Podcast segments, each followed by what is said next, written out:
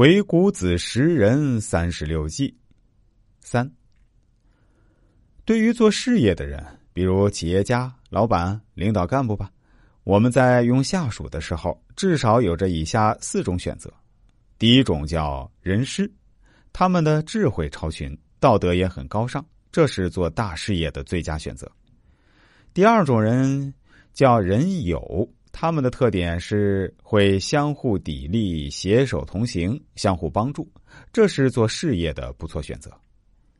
第三种人叫人力，这样的人的特点是他们会忠于职守，不敢为非，这是小小买卖的选择。但是这样的人做不了大事业。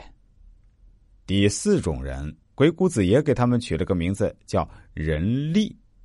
这样的人呢，其实是非常讨厌的，因为他们最喜欢溜须拍马、表里不一、笑里藏刀。这样的人绝对是一个团队、一个企业的害群之马。这样的人绝对不能用。做大事业的用大人，做小事业用小人，不做事业不用人，这也是一个最基本的原则。但是我们这个社会上啊，大部分人都是很善于伪装自己的。我们识人的过程中，很容易一不小心看走了眼，这可是非常危险的。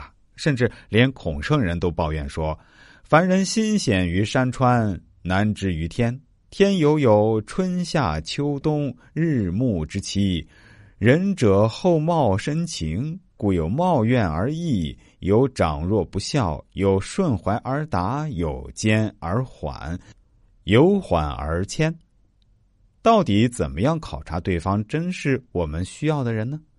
既然要用人，就肯定会看人识人，因为人是会伪装的。汉光武帝刘秀是很善于知人识人，但却被庞蒙迷惑了。曹操是明察将士的高手，还是给张毅骗了？为什么呢？因为人的内心和外表很容易迷惑人。比如目空一切的人想得道高人，其实并不聪明；比如卢藏，满口仁义道德，看上去像正人君子，其实不是君子；比如王莽，鲁莽的人好像是很勇敢，其实很怯懦；比如秦舞阳，历史上的亡国之君大多给人一种颇有智慧的印象；比如崇祯，亡国之臣往往表现出忠心耿耿的样子；比如。钱谦益，如果没有经历历史事件的验证，或许他们就真的得到了美名。只可惜天意无常。换句话说，人其实都有真实的一面和经过包装的一面。诸如创业者一堆头衔，认真你就输了。一个人是否牛逼，并不在于头衔的多少，而在于真才实学。头衔只能保持一时的美名，而不能长久。这也是我们需要修炼的主要原因。连儒家都在感叹“人心为微”，这不也说明人心的复杂性吗？换句话说，一个不了解的人，你真的敢托付大事吗？用人第一原则不在于识人，而在于谨慎啊。